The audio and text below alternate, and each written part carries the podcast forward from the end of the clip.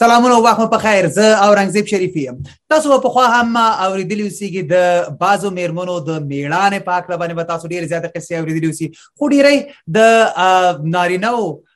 د اتلولیو پاک لبانه خبرې کیږي او خورا ډیر زیات قصې شته خو نن به زه تاسو ته داسې یو قصه دراوروم او داسې یو څوک به تاسو زه در پیژنم چې هغه باندې یو ډیره سخت راغلی او په هغه سخت ورځ کې ورسره میرمنو میړانه کړې ده او میرمنو خپل همت نه دی بایرلی او د دې ځوان ژوند یې ژغورلی نو راځئ چې نیغ په نیغه ور شو زموږ دې ځوان ته چې د خپل ځان په مستعار نوم معرفي کوي د د امنیتي ستونزو له کبله د خپل نوم او ځای نه جوتوي نو ښاغلی محمد سلامونه او تاسو خپل ځان بیا هم معرفي کړئ جناب شریفي صاحب ډیره مننه زه د 2009 نه تر 2011 کال پورې ائتلافي قواو سره ما عمل تکار کړو خو په 2012 کال کې چې هغه د هغه پیسونه تخلیه کړل نو زه خو د مغزه اوسیدونکو ما زه په کور کې پروت وم د شپې تقریبا اته بجې وې چې طالبانو زما کور محاصره کړ زه نه وم خبر نو په اطراف اطرافي سیمو کې دا اصول دي دغه سټرکچر د کور کور جوړونې شوي چې یو د بره یو د پاسه باندې نږدې نږدې یي نه د شي غټه کلاوي ځکه موږ د غرایز سیمه کې اوسېږو نو یو بل کېږي لیدل کېږي قتل کېږي نو موږ شاوخوا ټول خپل خپلوان اوسېږو تلو په هغې په منځ کې زما نو چې څه وخت طالبانو معاشره کړې وه په دې وخت کې د غزما خپلوان مې هر وخت ورته دواګانې کوم هغه په ټکټه ټا به ټکټه او خو لکه لند لند دیوالونه هم نو دغه شی په دیوال تک را تک خو معاشره زما طالبانو معاشره کړې وه چې زما نو زما کور والا ته ویل چې د زما د کور والا جامې او برقه راوړي او هغه زه لکه یو شې سره یو یو یو خزه جوړ کړم او ماته برقه را واغوستله او زه د هغه بورکې سره د دې خزو په قطار کې و شریفي صاحب اوري او سیاورم صاحب بالکل تاسو خبر هغه ته قدر کوم چې سیاسر راغلی او تاسو د میرمن جامعې تاسو واغستلې او تاسو د سیاسر په قطار کې درولې طالبانو په کور دنه شول کڅنګه امو امو بار لاغه نرستا طالبان داخل ترالل زما لټونی شروع کو زه خو عمل ته مګر د سیاسر په قطار کې ولاړم ځکه هغه سیاسر ته نه نږدې کېدل نو زه ما دا بدن ټول رګدیده او دوه شي سره زما لاسونه ونیول او زه لکه ریلیکس کړم چې ورته وای ماته د سی یو روحیه راکړه چې ډارې ګمو خو د سی غلې غلې راته ویل او بس زه عملته بیا د هغې روحیه راکړه زه ودرېدل زه ولاړم طالبان چې تقریبا نیم ساعت یا پنځه څلوېښت دقیقې زما کور تالاشي کړو خو زه پیدا نه کړم او په همغه شپه بیا زه په مغه لباس کې مې جلال آباد ته د شپې ځان ورسو او د شپې په لس بجې تقریبا زه په جلال آباد کې ما خپل کالي تبدیل کړم طالبانو د سیاسارو نه پښتنه نه کړه چې خغله محمد چیرته ده او چیرته مو پټ کړی ده او کنه خپل سره خبر نه کوي نه چې وهلې چې دا دا جاسوس چیرته دا د امریکایانو غلام چیرته وي خو چا جواب نه ورکاو ځکه بل بل نفر په کور کې نو تنا سي سره وي هغه زمنګ د گاون چم گاون سي سره وي زمنګ د خپل کور سي سره وي نو چا جواب ورنکړ تل تر 15 سره د خپل پورې طالبان هغه خپل دغه لټون وکړو خو خوشبختانه پیدا نکړم دوی ته تاسو کوم شیطانی شوی و چې محمد په کور کې دی تاسو په ورشي چاپه پر واچوي تر څو دی ونیسي دوی خبر شي څنګه و چې تاسو کور کې یاست شریفي صاحب په ائتلافي قواو سره ما چې کار کوو خو دیو ته پته وه چې دی دلته کار کوي خو دی خپل جاسوسان درلودل د هغه په واسطه باندې د د د شروع عملیات شروع کول یا کسې ماسره کو کسې نیو او بل ائتلافي قوا و نه وینو الته به په آزادانه زړه راتللی شول زمونږ کلی ته تاسو په لار کې چې کله روان وئ څه هغه وخت کې تاسو څه احساسات او نور مېرمنې د سره څنګه کې وي او کنه وي نو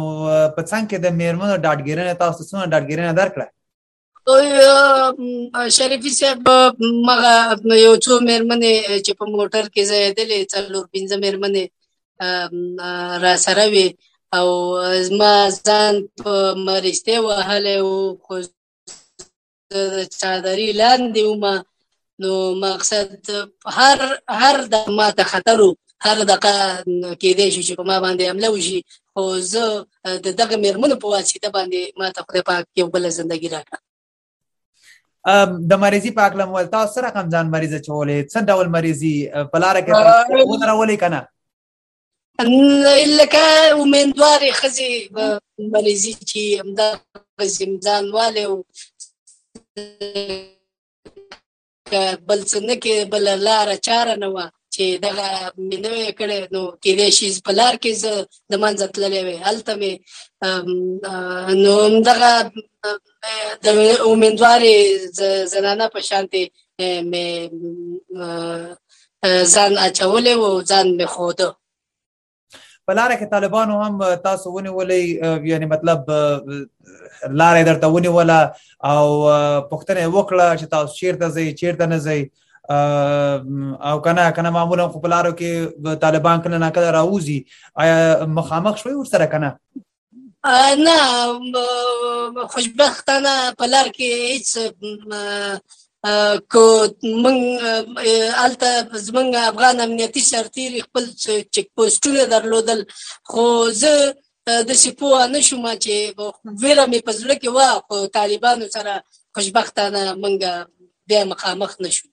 کچیر تاسو دغه دغه د اتلو میرمنو چې تاسو وژغورلې تاسو ته دوباره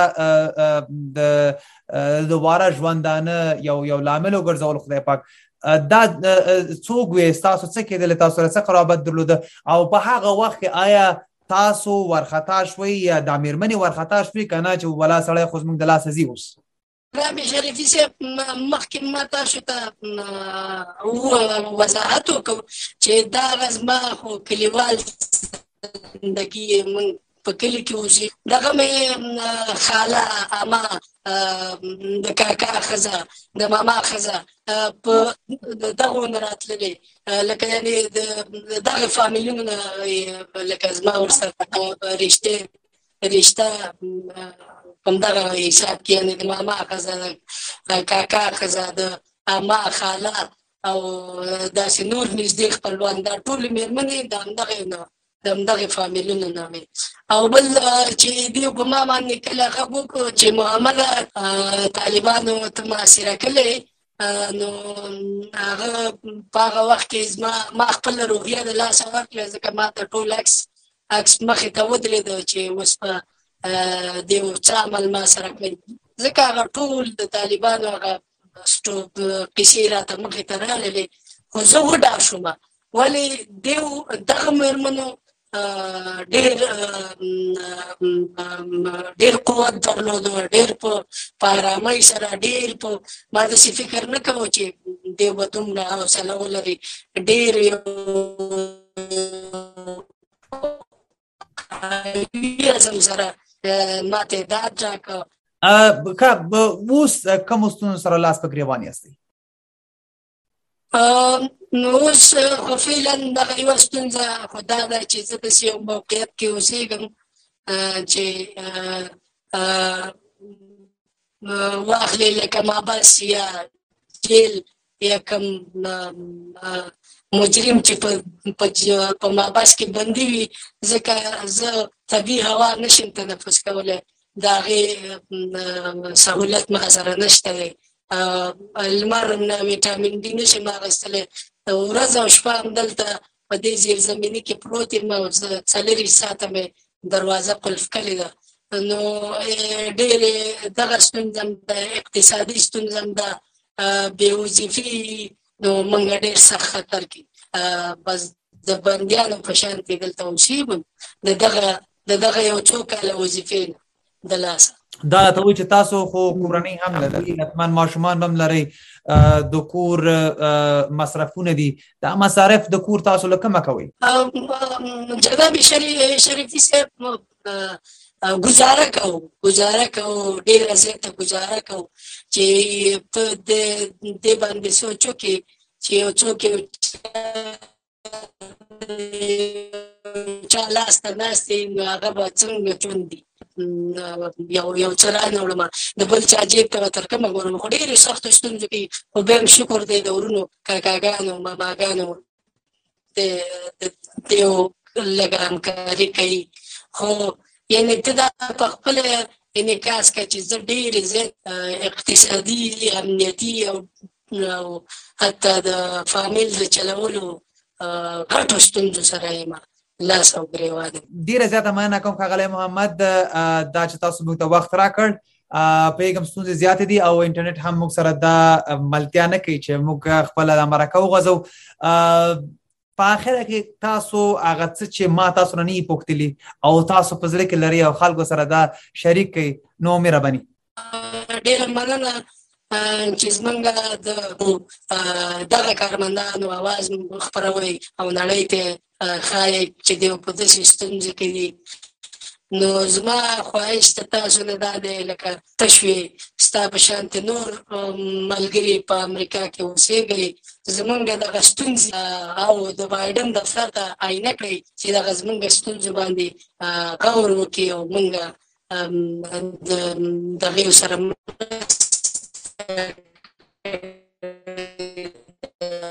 باید یو زمونږ ښاغلی محمد ډیره زیاته مننه کوم چې موږ ته وخت راکړ تاسو د خپل او د کورنۍ خیال ساتئ الله مو مل هله هله کوم الله مو الله پامه قدرمنو دا هم د نن ورځې مرکه و چې تاسو د میرمنو د میړانو په حق باندې واورې دا اولی ده کچیر تاسو هم داسې یو قصه لرئ چې هغه د خلکو ژوند ته توپیر او یا هم تغییر ورکول شي